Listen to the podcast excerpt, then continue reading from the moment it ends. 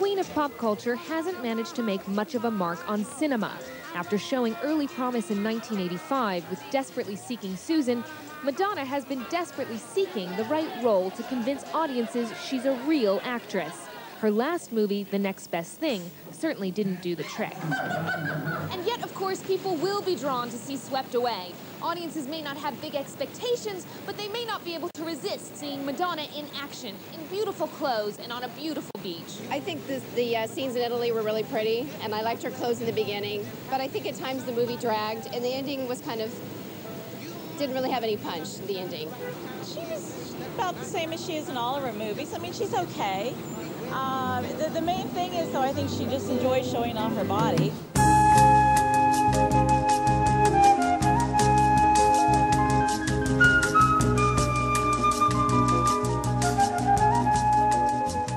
This is um I think we're doing something that we've never done before. we did the funny games psycho episode. But I don't think we reviewed them. I don't know if the original and the remake of a movie, I can't think of one off the top of my head that were both rotten. One of these is barely rotten. The other one is maybe the most rotten movie we've ever talked about. What are other, let's see. Yeah, there has to be something. Mm, The Ladykillers is a remake. but is the original rotten? I don't know. We've talked about a few remakes on here, but I don't know. I think that Psycho might be one of our most notable remakes. Yeah. Yeah, the original Ladykillers has 100%. Oh wow. Um, we've, We've- talked about The Day the Earth Stood Still, a remake that got me wet. We have talked about the day the earth stood still. We've talked about House of Wax. Oh, I don't think we ever need to talk about the 2007 remake of the Invasion of the Body Snatchers, simply called The Invasion, with Daniel no, wow, I don't even Nicole remember. We will talk about Oldboy. We will talk about Oldboy. Flatliners is the only one then. Flatliners and, and Swept Away because Flatliners, we didn't review the new one. We reviewed the first one. Okay, so Flatliners, both rotten. Oh, both Red Dawns, maybe? Definitely the new one, but the original one is a that's yes, they're both rotten. All right, well there you go. And now we have a new entry to the club because for the first time ever we're talking about the original and the remake of Swept Away. This is our first time talking about a lot of people here today. Lina Wertmüller is our first time talking Yeah. about her. It's our first time talking about Guy Ritchie, which is crazy. We've never talked about Guy Ritchie before That is crazy. You would think we would have. I wish Wrath of Man was rotten, but thankfully people have enough good taste to know that Wrath of Man fucking rules. it seems to me that Elizabeth Banks should have been on the podcast by now, but I don't think she. she must. I can't think of one, but she she she must have. Yeah. Madonna, we've talked about famously in Body of Evidence, arguably one of the other worst movies. And we've also, we've we've discussed Madonna more recently in Girl Six yes, she pops up in Girl Six. for just the right amount of time. As far as I know, I'm sure he has made other appearances because he's a very prolific actor, but this is definitely at least the second appearance by Giancarlo Giannini because he is What else? in Man on Fire. Who as who? Remember, he is the reporter or the the cop who is like Okay. fucking the reporter that Denzel is in communication with. Oh, wow. Yeah, he's an actor who I like definitely saw in a lot of movies growing up. He's just a guy who is constantly working. I obviously was not ever familiar with his 1970s work with Lina Wertmüller. But yeah, we're talking about Swept Away, the 1974 original, and we're talking about the notorious, I think one of the most notoriously Like up there with troubled- for us. Yes, Swept Away, directed by Guy Ritchie, starring his at the time wife Madonna. It is the lowest rated movie that we have ever covered on this podcast. It's five percent. It's a single digit. Five percent is um I think I don't know if we could get much lower. I No, don't we are really going wi- to. without just what we we have something coming up in July. old boy. No, we have a zero percenter coming up. I I don't know if you want to know or if you want to keep it a surprise. Keep it a surprise, but like Yeah, I didn't even maybe you won't even could know. happen. I bet you'll never guess which one it is either. Maybe when you watch it, you'll know. Do you feel like it's bad? It's not good, but in a really interesting way. Okay, okay. when you consider okay, the okay. director and everything, it's not worse than Swept Away. I think I texted you yesterday. I said, Is Swept Right. Away the worst movie we've ever covered on this podcast? You said no. I don't think it is because I think that there are some movies that we've covered, like that one that felt like a video game for me. Because at the end of the day, like what there is to discuss with this movie is the fact that like it's a remake and it's starring like a star and like because there's Yeah. something much better to compare it to. I think that like it was definitely during like a horror movie month or so or an apocalypse month. It felt like a video game movie and the lead is not quite Kate Beckinsale. Oh, oh, so Doom, many it was Doom, Doomsday. that's it. That's it. Because I'm just like, um, I didn't like it. It was like basically what I had to say about. It. I'm like, I didn't like it, and I and that Yeah. wasn't Kate Beckinsale. It, that was just like there's Whereas nothing like, really there's like to nothing even for me to cling to. Yeah, there's nothing to talk about with Doomsday. Swept away, there's a lot to discuss. In the same way that there's a lot to discuss with like Don't Worry, Darling, or Untamed Heart, or Blame It on Rio. Movies where you're just okay, like, I do not. I do not think that "Don't Worry, Darling" deserves, but it's so like manufactured in like a post Get Out era that I kind of call like bullshit on it. Where like I think that like "Blame It on Rio" and "Untamed Heart" are beautiful because they don't know what they're doing. they don't know, and I love yeah. that. And Olivia Wilde thinks that she knows so much. It's Untamed true. Heart, I think, is good. Untamed Heart and I still don't know the- if he has a baboon heart. Well, Untamed Heart and Blame It on Rio definitely have the craziest plots, I think, of any movies that we've covered on here. I'm trying to think of like the bottom of the Wait till we get to the Loft baby. Look, I I don't doubt that the loft is gonna be is gonna be up there. Okay, the worst movies that we've covered. I hate eight millimeter so much. I don't even know if it's the worst movie we've covered, Yeah. but I I fucking hate it. Joel Schumacher's eight millimeter. Yeah. I think Yeah, Autumn in New. York is horrible. Fuck you. Just go, like fuck yourself. That movie that movie's good. Okay. Oh, That wait. movie ends with Richard Gere boating with his daughter that the audience is led to think that he's fucking for a little bit. That movie is incredible. Listen, I know Fuck it's it's it's fascinatingly bad. Definitely, I'm talking. Okay, so movies that are just like not even interesting to talk about that are just really bad. I would say Waiting for sure. Yeah, Waiting and Sucker Punch are like insidious. Like whatever bro like quotes those. I know a couple guys who quote Waiting. Uh, I'm just like, Oh. get out, run. Yeah, Waiting, Sucker Punch, Doomsday, like you said. Oh, The Ice Harvest is a movie that I have zero feelings for. That I Yeah, feel I have nothing. zero for. memory of it.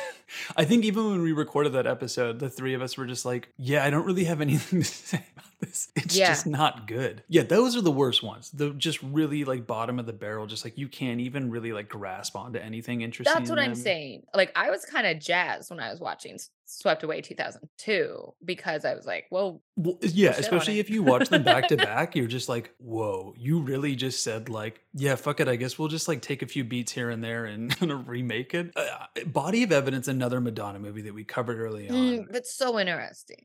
fascinatingly bad. Fascin that and Jane. Oh yeah, and Shiver or whatever it is, Sliver, Sliver, Sliver, yeah, fucking yeah. horrible. That's Volcano.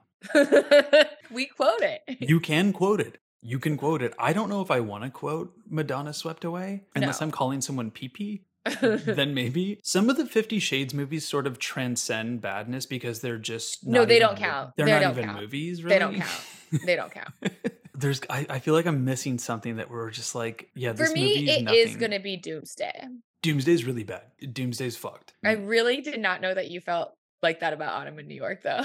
listen autumn in new york is a bad movie but it definitely was a fun conversation but you like Sweet November, right? i wouldn't Oh, say that no. I, I wouldn't say that i like sweet november i would say that I'm like chomping at the bit to watch it again. Okay, what do you think are the top five lowest rated mm. movies we've covered according to Letterboxd? Oh, according to Letterboxd, What do you think are the top five lowest? have any of them come up? Yeah, you One? can guess number one. Gigli. Yes, I mean, Gigli's up there. Gigli's fucking terrible. I think this Uh, is totally unfair, but number two is Halloween Resurrection, which is fucked up because that's a fucking fun movie. Yeah, that one's fun. I gave that movie three stars. That's a three star, baby. I think some of these are just like people that just like think that they're supposed to like hate these movies. Like Fifty Shades of Grey is number three, and it's like that's Oh, by that's no good. means Give me a like, break. It's the most competent of the five. It's the only one that's a movie. Number four is I Know Who Killed Me, which is like, look, oh, sure. again, it's not a horrible, movie. horrible, but Barely num- a movie. Number five is Batman and Robin, which also just feels like people being like, That's yeah, I yeah. think I'm supposed to I, I think this. if you're yeah part of a franchise and like you you the public perception Yeah. is that you shit the bed, then I think that you're people are overly hard on you. Thought maybe- Wire is pretty bad. I but wanted again, to it's like like Barbed Wire. Not a movie, no, I know. I'm like, I want to like Barbed Wire, but it's like but not it's movie. really bad. Yeah, it's really bad. It's not movie. this is not movie. It's not mm, movie. I haven't added Swept Away to the list yet, so I don't know, but it will be in the top five. It has a slightly higher average rating than Gigli. So we should start with Lina Wertmüller, who's we've been spending a lot of time talking about really bad movies. Lina Wertmüller is a fantastic director, a director who I had never seen any of her work until this last week, and I, I've gotten very acquainted with her work. It's all on Metrograph and Kanopy. Some of it's on Oh, cool. Criterion. She's fucking dope. She is known as the first woman ever nominated for Best Director at the Oscars What movie? for Seven Beauties, which Okay, is a was gonna say, fucking was it the one that- masterpiece. It's so fucking good. I I know watched I really need to watch it. Watch Seven Beauties, Love and Anarchy, The Seduction of Mimi are dope. I'm excited to watch more of her stuff. The 70s are like a golden era for her, and then she does mm-hmm. sort of, it's just not quite the same for her afterwards. I think she has a harder time finding financing. After getting nominated for Best Director, she signed a first look deal with Warner Brothers to make her first American movie, which ended up bombing. It was, was it? with Giancarlo Giannini and Candice Bergen. Did not do well. And then Warner Brothers, um, right after that, just said, actually, never mind. We don't want to have a contract with you and severed the contract, which probably doesn't happen to Damien Chazelle after Babylon. Lina Wertmüller, though, is one of the most explicitly political directors you can think of. All of her films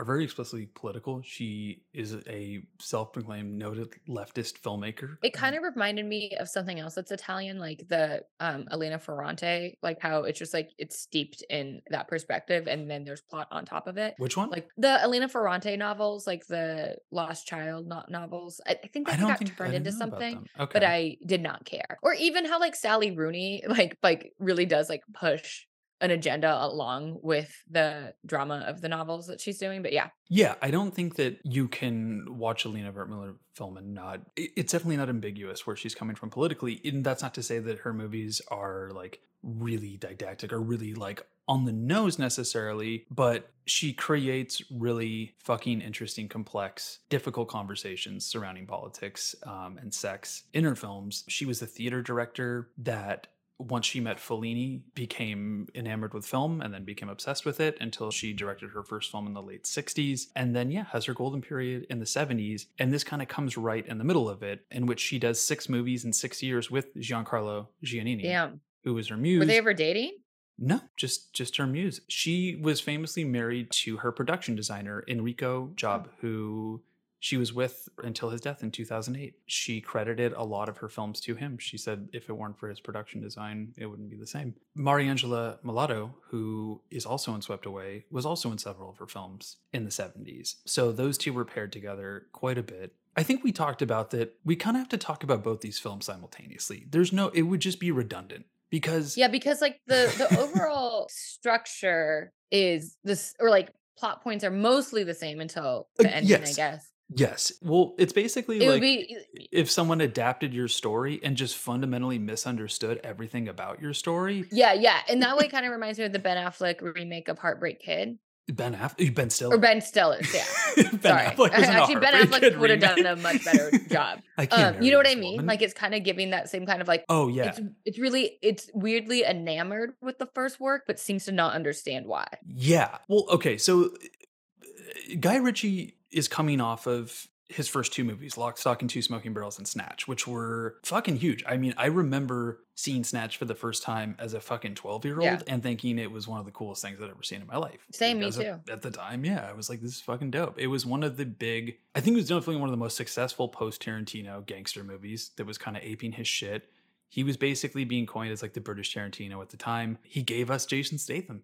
Guy Yeah. Ritchie gave us Jason Statham, man. I Thanks, mean, guy. listen, thank you so goddamn much. I also love that Guy Ritchie's new muse is Josh Hartnett. That's hot. That's fucking cool. I love that he looks at Josh Hartnett too and thinks, you're an idiot. But yeah, I mean, so Guy Ritchie basically makes these two back to back, very tonally similar gangster comedies in the Tarantino fashion. And then he meets Madonna while doing Snatch. Madonna has a song on the soundtrack. They quickly fall in love. They get married. They have a kid. And right around this time, Madonna, who really loves the original Swept Away, is like, Have you seen Swept Away? And Guy Ritchie says, No, I've never seen it. Oh no way. So she shows him Swept Away and he likes it. But it seems as though he might not have fully understood it. Right. Now, from interviews, it seems like Madonna did understand Swept Away. Madonna did have a pretty, I think, good understanding of what the film was and what its politics were and advocated to keep the original ending. But Guy Ritchie Really? did not want to keep that ending. Also, I do think that, like, as kind of a Madonna girly, I just to orient everyone else, like during this time, it's also like the post Ray of Light Madonna Right, renaissance. right, right, So right. she's going through like a huge boom, she's doing Kabbalah shit.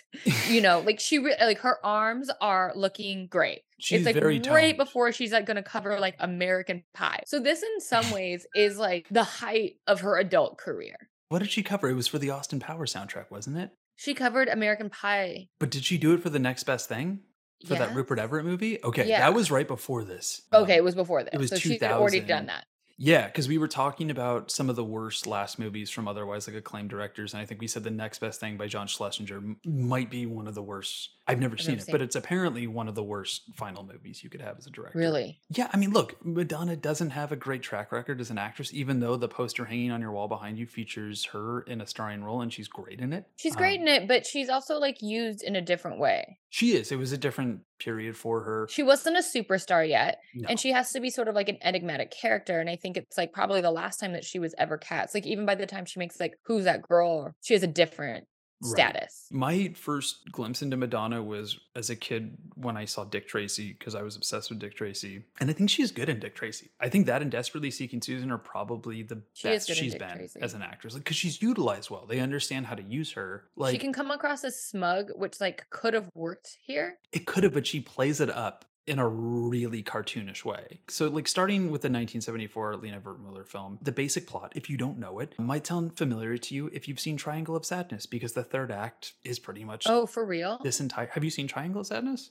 No, I didn't because Oh. you told me it was very poopy. It's poopy. There's poopy in it, but there's definitely some poop in Triangle of Sadness. But I would watch it. I I like Okay, Triangle okay. of Sadness. I don't. I there were a lot of people that really hate it and thought it was kind of like too. I was gonna say also a lot of people like really didn't like it, so I was like, "Eh, it's poopy and yeah. It's long, and the last and the third act of the movie is basically the plot is swept away. So it becomes like a remote island, like a Kind of. The whole thing is about island. class, and and and it it's definitely aping a lot from it for sure. But yeah, the original movie, the plot's pretty simple. It's it's basically these Italian couples that are very wealthy. They're on a boat. They're out at sea. They're living the fucking high life. The wife, her name is Raffaella. She's played by Mariangela Melato. She's basically just the entire time miserable and verbally abusing uh, Gennarino, played by Giancarlo Giannini, who is one of the deck guys on the. He's basically he's a he's a crew guy on the boat. He's a working class guy. He's a communist, and a lot of the early conversations between Raffaella and her husband and the other people on the boat are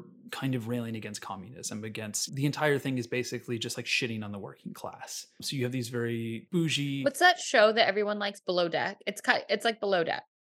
I've never seen Below Deck. But it is like an upstairs downstairs situation. Right, right, right. And you have Gennarino, who Giancarlo Giannini, especially like because I only knew him as like an old man in like these later American thrillers. When you see him in in her movies, he has one of the most just fucking amazing expressive faces I've ever seen. Yeah, he does. It's so fucking expressive. It's like cartoonish. Yeah, his performance in Seven Beauties. I please watch it. He, Yeah, I'm going to. is It- I, I've never seen anything quite like the movie and his performance, but he basically is cast in a lot of her movies as like a scoundrel. In this movie, he does have very strong communist convictions. In a lot of the other movies, he's kind of a poser. He's kind of just working class, but not smart enough to fully grasp political views, but he'll kind of go wherever he has to in order to survive. In this, though, I would say he's pretty strongly like I'm I'm a yeah, he's communist. I'm- smart and he bites smart. back. He knows his shit. And you do Um, get to see like his relationship with some of the other like crewmen. Yeah, So like you get to see like his personality, how it is like versus the personality that he like gives to the people that are essentially like Yes. paying him. anybody who worked has worked in service in a restaurant anything like this will be able to know exactly the type of dynamic that you're dealing with it'd be like if you were on a boat with just like the absolute worst fucking white woman you've ever waited on in your life It's it's like if Gwyneth Paltrow was having a buyout at your restaurant. they should remake it again with gwyneth paltrow yeah, Goop does it. do it with gwyneth paltrow and uh, and who? I don't know. Maybe this guy has a son too. Because we okay. So the whole thing is that one day Raffaella wants to go out. She basically wants to go take a day trip on her own. Gennarino is like, "We can't fucking do that. It's too late. I'm not going to do that with you." She forces them to. They get on this little boat. They go out. They get stranded at sea. Then they wash up on a desert island. And suddenly the power dynamic has shifted. And now Gennarino is the one with the power because he knows how to fucking survive and actually do shit on his own Mhm. and Raffaella is at his mercy. It becomes a very political and sexual power dynamic, which leads to a very, I would say, even at the time and now, controversial relationship. Now the remake is in 2002. Can I say one thing? Can I ask a question? Oh, yeah. Actually, Yeah, yeah. the movie that it immediately reminded me of is a movie that I watched countless times, and it's probably part of the reason why I'm fucked up. And I wonder if it's like lightly based on this. It's like The Overboard with Kurt Russell and Goldie Hawn. Because I've never seen the I've never seen Overboard. You've never seen I've Overboard? never seen Overboard. Oh, Oh, those Overboard? are both definitely rotten. Oh, dude. I would do both both of them. Overboard's really great. I think she might have amnesia, so she doesn't know that she's rich. That's yeah, so it's like yeah, Kurt America's like, let's make it a little meaner. Yeah. but yeah, it's like kind of the same dynamic where I think she's like a cunt, and then I think that he like traps her. It's really good. Right, right, right. I think it's reversed in the Anna Faris one where she's the poor one. Give me a break. Like so many movies where they were like, "Can we make her the next Goldie Hawn?" But in a like really fucking horrible sexist 2000s comedy. But you're right. It's 46%. And There the new go. one is 23. There I would do. I think Overboard is a legitimately like great movie. Audience score seventy four percent. This movie was playing on TNT throughout my entire childhood. Thank you so much, Overboard. It's sort of like in Oh, the same Gary vein Marshall. stuff as like yeah, it's like Money Pit and stuff. Like Yeah, yeah, yeah. Okay, yeah, yeah. I mean, them together is great. yeah, Um, you love a wife guy. I love a wife guy, and he's the biggest wife guy. Okay, God, it makes sense you haven't seen it because I was like, why hasn't he brought up Overboard yet? It really does feel like Italian Overboard, where like by the time because I think Overboard comes out in like 1978, so like afterwards, No, but switch it. no, is it the 80s? Okay, Yeah, cool. eighty-seven. They feel yeah, yeah. very, very, very similar to me. But like it's like schlocky and Hollywoody and like goofy, where like this movie is like anything but goofy. I, it's not goofy, but it is. I think it's like intentionally like complicated. Yeah, I think what I've gathered just from watching like the few of her movies that I've watched this week, her movies are like tragic comedies. They're tragic comedies about very weak minded men a lot of the time. A lot of it is infused obviously with her political views. Uh, Love and Anarchy is literally with Giancarlo Giannini as a guy who's going to assassinate Mussolini. If that for as explicitly clear as those things are in the original, in the new one, it does really feel like a guy who is sprung on some new pussy and his wife was like, "Watch this movie I really love." And he's like, "I think I understand this." Hey, I mean, that's kind of sweet. does Guy Ritchie eat pussy? He has to. He has to. He was married to Madonna.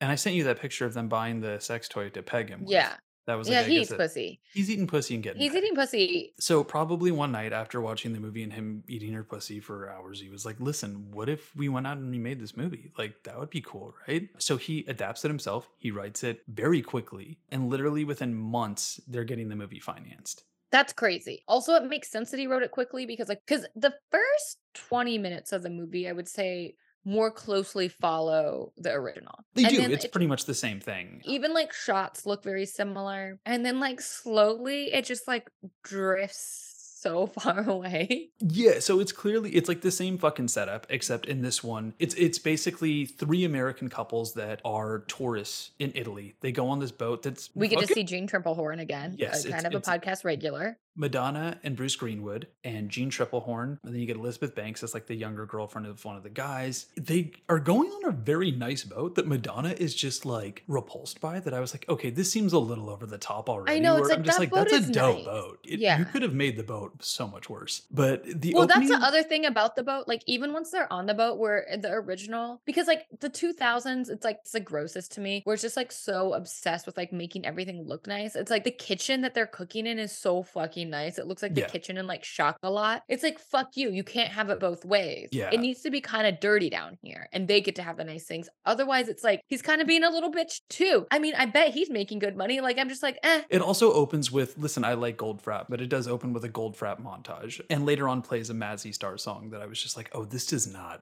As soon as the Mazzy Star song came on during a romantic moment, I was like, oh, you have fundamentally just you have failed the test. You don't know what this movie's about. In the original, once they're stranded, I mean there are a few things. It's it's pretty much, yeah, like pretty much beat for beat up until they get to the island. Because the thing that changes is that like instead of like Oh, The boat. like hitting rocks, she steals the flare gun and fires it into the boat like a Mhm. fucking moron. And also, I think that capitalism and communism are maybe brought up twice. it's like these people have like loosely held beliefs. It's like these people are people that are virtue signaling towards an ideology, but it doesn't really seem like they like possess any opinions. No, and I think that's that also can be like a contrast of the times. Obviously, We should make one that's like a blue, like a BLM person, and then like a thin blue line person. they fall in love what- after he They fall in love, rapes her on an island. yeah, What if they got stranded on an island and he raped her? yeah. So, uh, also, all of the movies that I've seen by her, someone is either raped or almost raped. But yeah, once they get on the island in the original and in the new one, the dynamic changes. Whereas, like in the original, though, we really spend time with them on the island. We really get some time of them and we see the power shift between them. We see Yeah, her it takes a while. Given to the fact of like, okay, I'm stuck with this guy who she just finds like repulsive. It's almost like the Bridget Fonda De Niro dynamic and Jackie Brown in the parking lot when they can't find the Mhm. car, but for like two hours, where he's just like, I'm gonna fucking kill you. You need to get the fuck away from me. the updated one, the Guy Ritchie version, I think that like, I mean, we're gonna pick on her, so like, let's do it. I think that like also like Madonna's performance really lacks like any sort of dimensionality. So like when she begins to figure out that she needs him, it comes across as like flat and vapid and bitchy as when she was just being a bitch to him on the boat. Yes. The one thing, the one other thing that it veers off from while, while they're still on the big boat is that she kind of gets drunk and flirts with him once, which I do She think does. is there to like undercut what happens later. Yes. Because I, the big thing is that the Guy Ritchie movie thinks that this is a romantic comedy, and the Lina Wertmüller film it's a romantic comedy. it just does not understand the story that it's telling, which is bizarre because it still decides to keep some of the more, I would say, uncomfortable beats of the original, which is him beating her. Beating her. Almost yeah. raping that's her, but it's interesting because, like in the original, the near rape scene is like pretty notorious because it's it's really upsetting and it's long. It's really long. it's long. so long, it's so upsetting. And this one he kind of does turn into foreplay. it turns into foreplay and it's over in like 30 seconds. Like the movie's Yeah. so uncomfortable, even sitting in that scene, that it's like, let's just move along. Let's just quickly move along. And you never really get the full power dynamic. It's really just her in the new one being like, well, I guess you're kind of hot. So Yeah. maybe I'll fuck you. Also, we should say that Adriano Giannini plays Oh, right. the character in the new one who is the son of Giancarlo Giannini. They look a lot alike. Yeah, I would say his son is definitely a lot more like classically handsome and like He Calvin like- Klein. He's like Calvin Klein. He does, like, a workout. Yeah, Yeah, he does sure. like an usher workout. Apparently, he was cast without them knowing that he was his son. He just showed up to a blind like No. casting thing, No. and then they realized he was the son, and we're like, "What the fuck?" I think his dad is like hotter though. He kind of looks like Marcello Mastroianni or something. Yeah, yeah. You know, he's like a very intense, very expressive Italian man. listen, this guy's hot. I I would fuck him, but I still think his daddy is a little bit hotter. Yeah, but also the character of Gennarino in the original is so much more complicated. He's not just a working Well, class hot guy who gets The other thing is he has a fucking wife in the original. he does have a wife. He has a wife back home. and she's deleted and i think that is like one of like the the crummiest things that the movie does is just like get rid of that character or get rid of Well, it's only interested in preserving their romantic relationship. yeah Again, like it just seems like Guy Ritchie was like, "Oh, it just would be fun to like go shoot on an island with you. Wouldn't that be fun to go shoot a romantic comedy?" There's like a fantasy sequence Well, at one point where she is okay, I was basically gonna say music that- video. well first he has her sing to him then he like ma- imagines it into like a fantasy sequence out of like what like like out Exactly. of like an oceans movie or something like it's i don't even know what it is bizarre. it's and really long or it's like it's oh, I longer than the near rape scene. Yeah, that's what I was gonna say. It's like it's not supposed to do this. I think it's actually supposed to be like a breath of fresh air or like, but it's it just is so peculiar that it ends up being the uncomfortable rape scene from the first movie. It's really fucking uncomfortable. There are certain things that are thrown into the movie like that that feel like either Guy Ritchie trying to appease Madonna and being like, "Oh, this is what you want, right?" Who the fuck really knows? I'm not trying to. She put is sort of, I think, Madonna. notorious for being bossy. In the same way that I think Frank Sinatra could be like, I'm not doing that. So it seems like they give her that moment. They also give her once the characters start to fall for each other, they They make her so nice. they make her really nice, but they also have something where like the dynamic never it doesn't stay abusive in any way at all. It just becomes a Oh, straight up right. romantic comedy. And also, of course, it gets to the part where Madonna's character has to be like, You have no idea what it's like to compete with 18 year old girls. Like you probably Oh, just God, want some younger was- girl. And it was like, why? It has to be like, well, she was a bitch before because of this. yeah, exactly. And it's like Also, eight. Yeah, why like, 18? If this guy wants to fuck an 18 year old, like, go drown yourself. Yeah, that's not Just good. say 25. Say 25.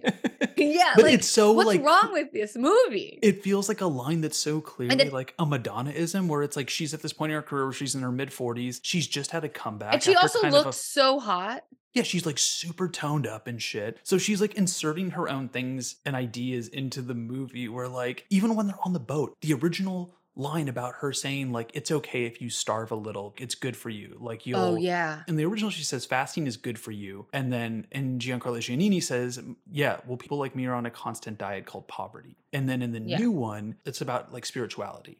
She's like oh no no it's really like spiritual to like fast like that and then it's like never there's no comeback there's nothing like that so it's just like completely erasing these things from it Yeah, because rich people do love to do things like that, like take a sensory deprivation tank. The worst date any boyfriend has ever taken me on is. i went on a date at, sep- uh, at one too and i hated it You did? i hated it It's i got like- up it's like- after five minutes i was like i can't do this i just went and walked around Yeah, it really brings out in me like the exact opposite feeling that like when I hear people talking about how great it is, like no i hate it it's scary just like, why do you want some of your things taken away? I'm just like, I don't fucking get this. It's like a rich It's white person thing to me. It's so stressful. I was like hyper aware of my body. I felt disgusting. And I don't want to sit in a body of water in the dark that I can't see anything. I'm like, what the fuck is in it's here? so stupid. It's so fucking stupid. what am I doing in here? Um, no, it's really. the really other stupid. thing, I think that it harkens back to the fantasy moment that feels like a music video. They also play the most. They stumble upon a little bit of old liquor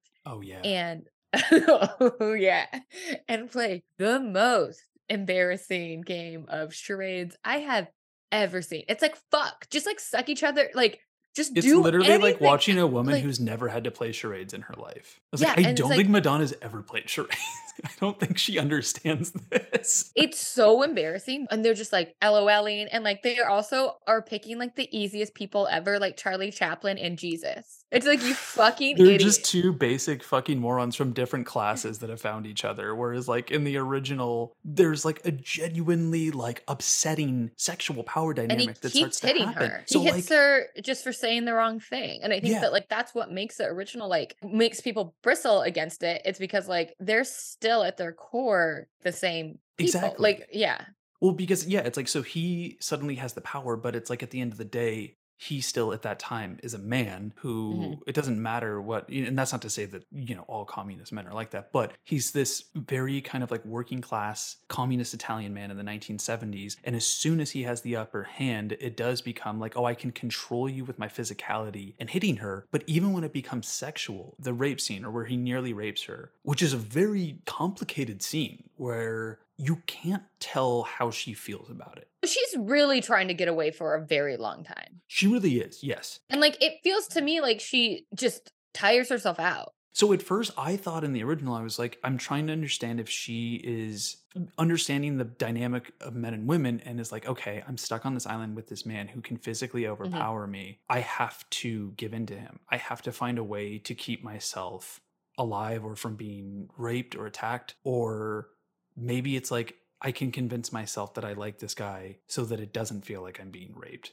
So that it doesn't feel like it feels like I have some Right. choice in the matter. That's not what it is, but it does at least make you question that of like, where is she coming from? Like, what is she? Is this a survival Yes. tactic? Is she genuinely turned on by the physicality? Which is, and again, like, that's okay if she is. It doesn't make it like a good dynamic. It doesn't make it good, but that's an interesting motif for that character. Whereas in the remake, it's just like, it's okay that you're poor because you're hot. Yeah. And then also, like, I think a big thing that's important in the original is that even though she rails against communism, she's so attached to capitalism. When politics are brought up, she's sort of just like, oh, politics again, it's so boring. And it's like that thing of like, Yeah. no, it's a priv- like I'm sure you've encountered that too. Like you don't have to be an overtly like political person or talk about politics all the time to not care about things. But when you talk to people that are like, oh, I don't care about politics or I don't want to talk about that, it's a privilege to find politics boring. Mhm. That means that you're not affected by anything. I think that's a really interesting fucking dynamic between them in this one because the whole time that he's abusing her, he'll go from like calling her an industrial whore to a social democrat, like in the same sentence. Yeah. I mean, in the new one, she mostly calls him names. She calls him a monkey. Oh, she calls him a monkey. She calls him a monkey and then a hairy black midget. Oh, yeah, she does say that. It feels like really hateful. It feels like all of a sudden she's like, I'm on an island and I can say whatever the fuck I want to you.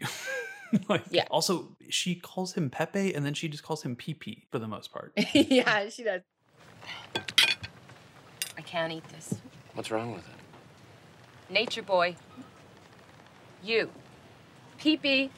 Yes, madam. This fish is bad. It's off. Bad? In that case, if you don't want to eat it, you probably want to wear it. Now it doesn't look so bad, madam. You blinded me! So now you can bake the cake. Anthony! Help me! Sit the fuck down, rich boy, or you'll need all the drugs you got to ease the pain I have for you. Anthony! Shut up, bitch, and tell it to the fishes. Help me! Anthony! Now Pepe is in charge. I wanted to ask you though, because like we talked about, the near rape scene and a lot of the dynamic is really complicated and, and fucked up, especially by today's standards. I can't even imagine what younger audiences would would make of this movie That's- or I mean- how they would dismiss the politics of it. But I, I'm curious, like because Lina Wertmüller is considered like a really pi- she's a pioneering female director. She makes Mhm. films about really selfish, awful men. Their behavior contradicts their political ideologies a lot of the time. But when you look at this, like, do you see this as being like a problematic movie or like something that's anti-feminist in any way? No, I feel like it's like there to be complicated. And like I was frustrated not by it, but like I was like kind of frustrated watching it because I was like, oh, if this existed now, people would just be like, it's bad because this happened. Yes, for and I sure. that that's Yeah. really frustrating. I'm not saying that like, ooh, I loved the the near rape scene, but like Oh, I, just love think that.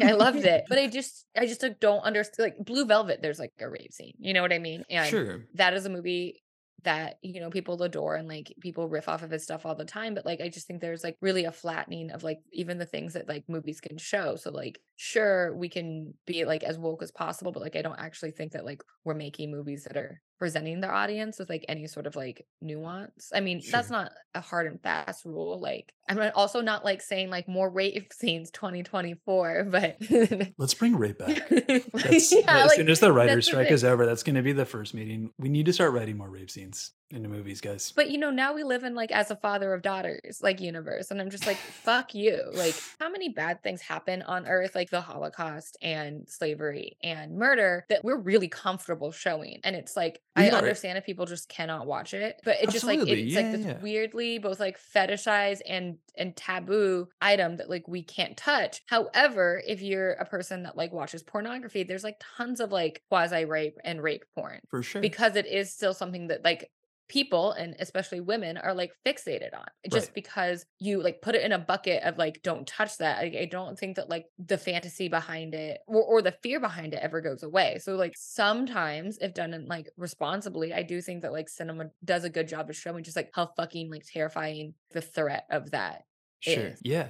Obviously, using rape as a trope has been something used in horror as like a rape revenge thing, and that's something that has grown into a really questionable I think- trope, where it's like, okay, we need to give this woman agency by taking it away from Yep. her. That's obviously a Dead fucking problem. wives, yeah. Dead wives and and if you're and- a hero you are- you get a dead wife if you're a woman you got raped or your baby died yes. Pick a straw Yeah. Do you want to get raped or do you want to lose like- your baby? yeah. Sorry, you only have two choices. There was um there was a review by this feminist author named Tania Modleski Modleski, um, and she was writing about the movie in Jump Cut, and she basically said that it reinforced stereotypes about oppressed ethnic groups, so there was no justification for critics to praise a rape fantasy film. Um, responding to the film's message about class warfare, she wrote, "So even if Wertmüller, if, uh, Wertmüller wanted to convey only a political message, she has clouded rather than clarified the issues. She could have made both parties male." what oh. what also why does that make it okay Yeah, Or, you know what I mean? So Like, it would be that- okay if the why does that make it more watchable One hundred percent. Like it seems like it seems like the rape version of like reverse racism and people are like well it's supposed to do this so i don't Well, I guess I asked too because you know I, I think that even at the time that it came out, it was controversial, and that's why the movie was divisive. Especially, it comes Mm-hmm. right before her Oscar nomination for Seven Beauties, another movie that has a really ugly rape scene. That's your protagonist, also played by Giancarlo Giannini, who is trying to survive in a concentration camp,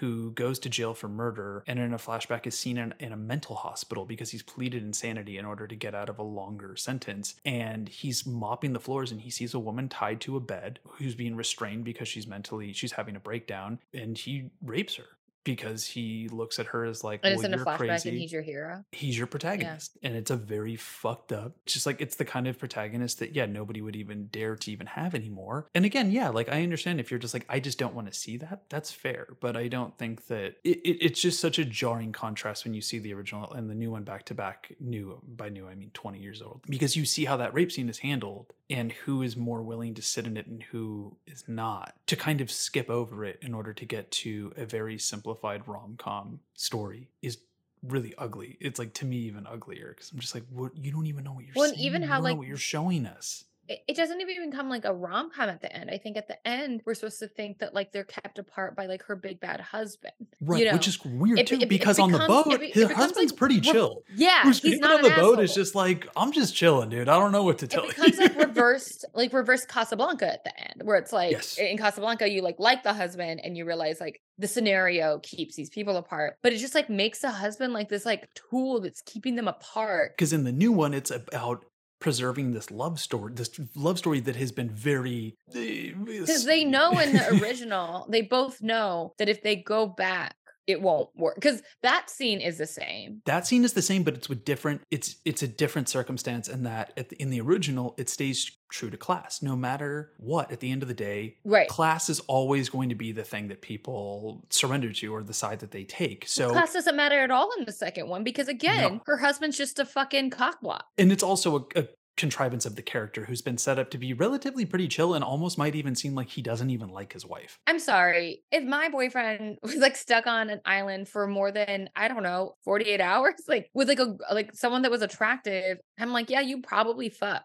Is 48 hours too? i think okay. 48 hours is a little quick um You're right. Okay, he listens to the podcast. so and i don't went listen to get his 48 hours okay i don't know what to okay, tell you I would say a week. Once you begin to get like hungry and desperate, I think Once you get to the point of like, yeah, hallucinations and like, I don't know though. I would be like, wait, so you fucked the guy that you were taunting on the boat and calling pee pee? I mean, you guys that went to an makes island and you fucked him.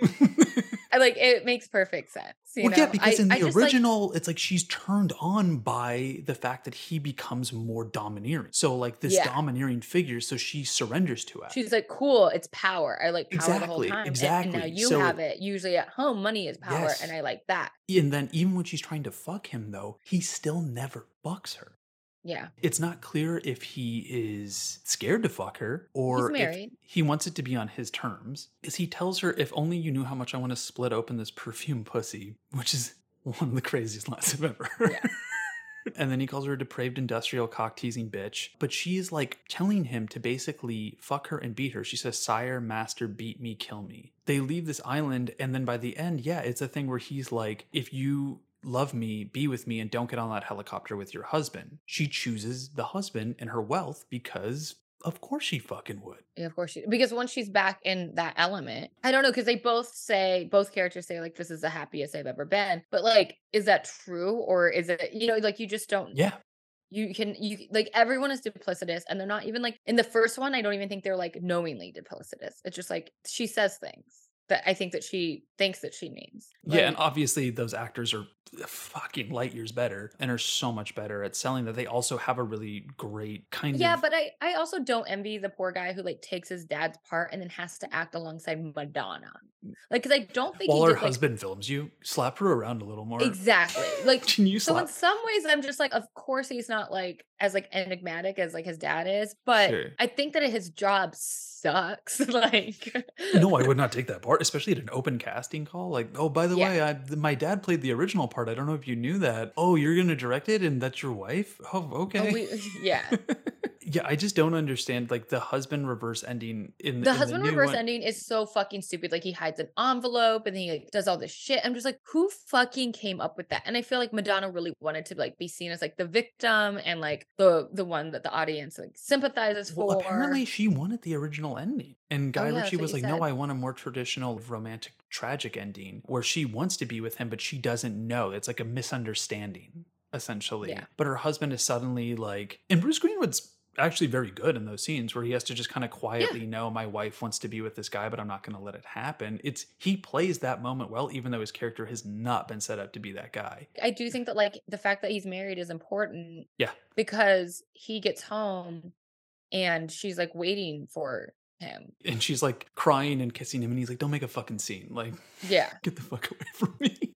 And then she sees that he was going to betray her. Yeah, So the poor person kind of loses what he has. exactly. So he, at the end of the day, the poor will always lose. He loses. Yeah. the one thing that he had that money doesn't buy, which is his relationship with his fucking wife. He loses that. He loses this new woman. That's the tragedy of it and the realism of it. Like class will always fucking dominate. Have you seen The Umbrellas of Cherbourg? You know, I've never seen that actually. Oh, really? I think you Yeah. would really like it. I think they also are like having a conversation. I really like that movie, and any and I think that like this and that are like the Umbrella Cherbourg is like a little bit more um whimsical and pretty and optimistic, maybe. Sure. Maybe not even optimistic, but like it's successful, and because it does get sentimental, kind of like the Guy Ritchie version. Right. But the Guy Ritchie version is like so confusing to me. Like once they're back on land, it goes so far.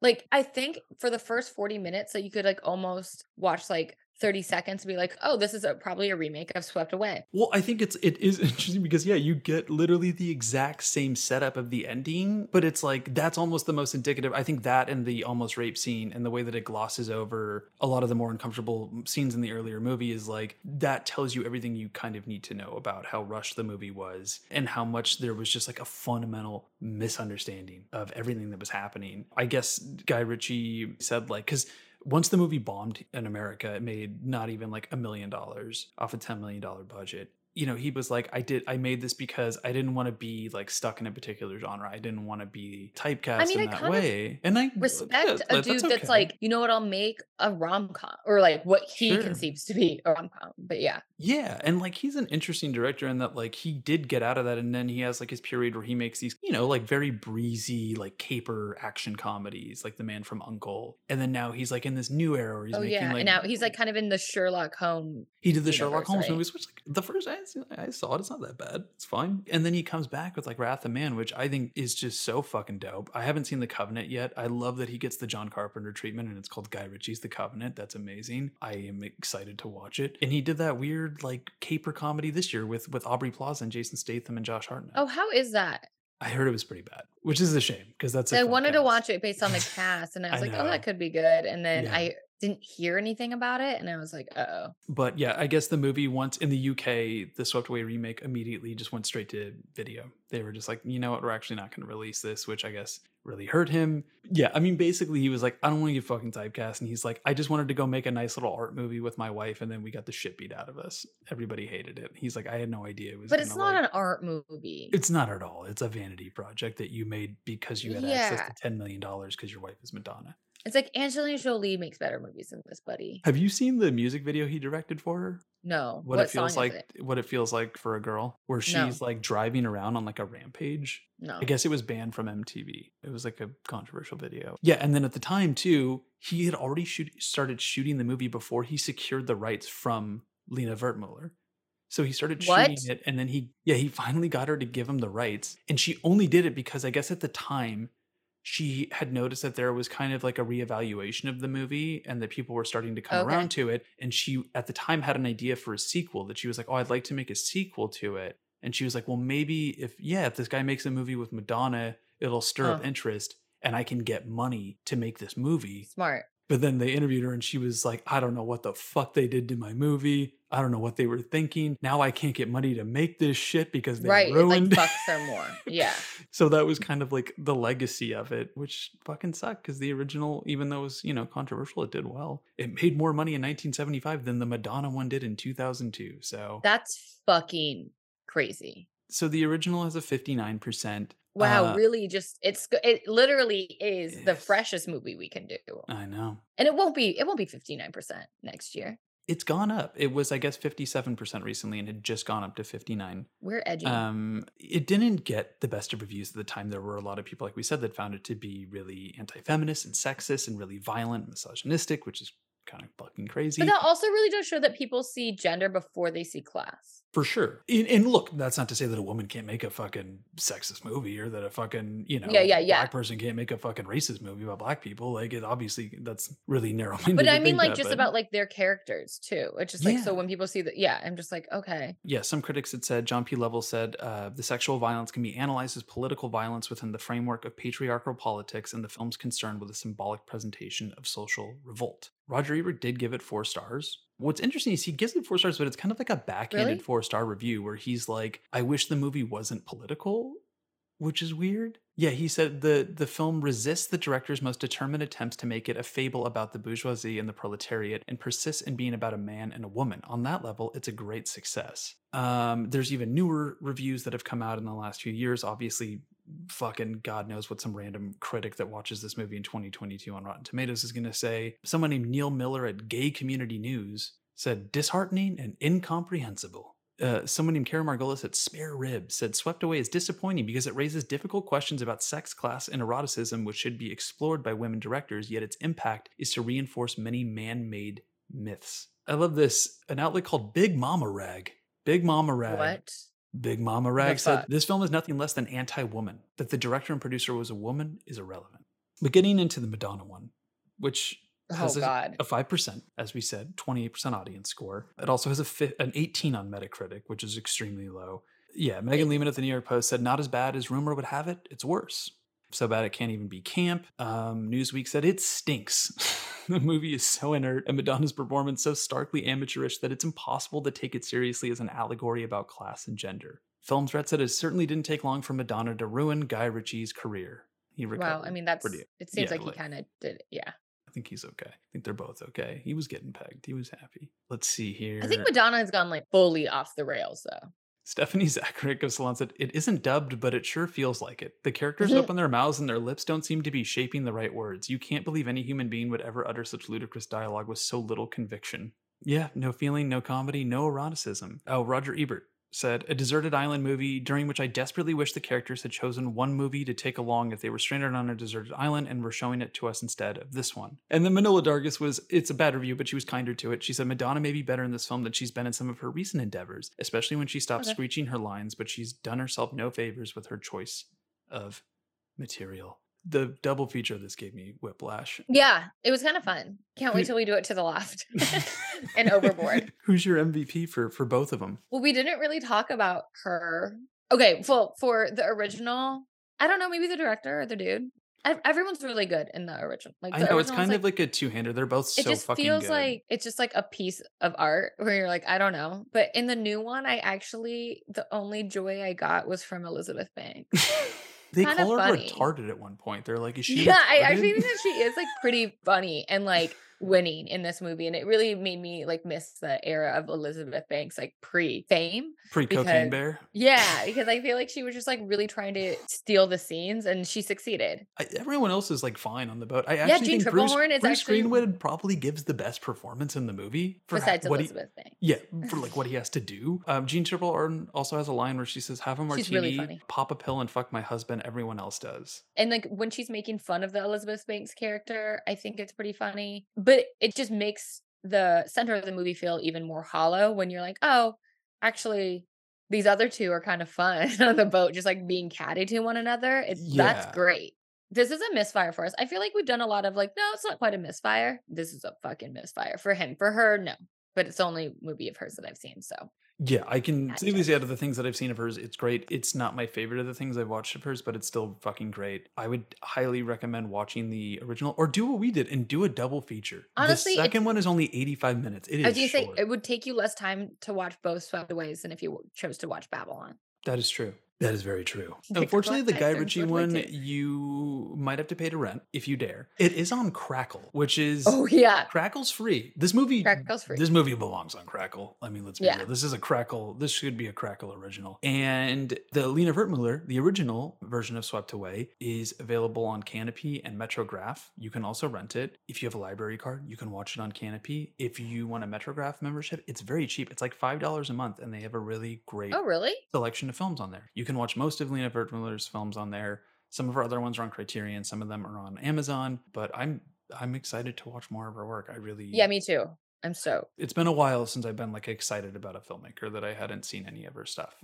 Anyway, if you are listening to this on Apple or Spotify or any of those other podcast apps, thank you so much. Please don't forget to rate Yeah. and review us and tell your friends because we're also on Patreon. You can subscribe today for tiers beginning at $3 a month, which will get you early access to episodes. For higher tiers, you can get bonus episodes and more perks. And a very special thank you to our top subscribers. We could not do this without you. So a very special thank you. We could not do this without you. Thank you so much. Very special thank you to Royce Burke, Victoria Kruger, Andrea Ferris, ASR, Ben Beakey, Devin Hansen, Jeannie Honorel, Constant Carino, Graham Redman, Jeff Rapoche, Neil Fuller, Matthew Hayes, Brittany Barker, Brody Anderson, Iro Saino, Eric Hockman, Jade Yankowski, Carrie Owens, Madeline Dugan, Mary Caitlin Koski, Nick Laskin, and Ryan Oliver. Thank you. Thanks, guys. Thank you so much. Tell your friends. Tell them. your Come friends. on, tell them about us. Next week, we're going to be doing a little Nicholas Roeg double feature. We're going to be talking about bad timing. We're going to be talking about a real freaky, Starring Art Garfunkel. starring Art I'm not mistaken. Garfunkel. He worked with musicians though. He, was did. like- Art Garfunkel as a yeah, he's in Carnal Knowledge. I mean, Art Garfunkel Yeah. had a, an acting career. It's funny because in Bad Yeah, Timing, he that's plays a guy who fucks, and not just fucks, but fucks Theresa Russell. um, so we'll be talking about Bad Timing, a movie that you can watch on the Criterion Channel because it's a Criterion movie. It's one of the rare rotten Criterion movies. So we'll be talking about that. We'll also be talking about his follow-up to that called Eureka with Gene Hackman and Theresa Russell, which you can watch on Tubi. Um, you also get Mickey Rourke and Joe Pesci as greasy Miami mobsters in it. So join us for those. And we'll also have our bonus episode coming out later on the Witches of Eastwick. I really am excited for that. I'm excited to watch it. Anyway, thank you so much for listening, and we will see you next week. Bye guys. What